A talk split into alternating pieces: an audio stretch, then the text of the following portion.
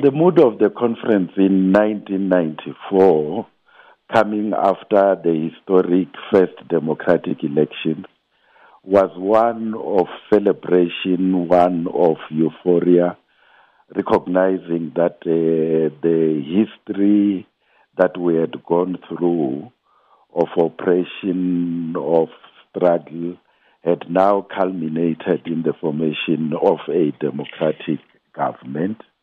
But one can also say that uh, it was at the same time uh, reflected in a sense of apprehension.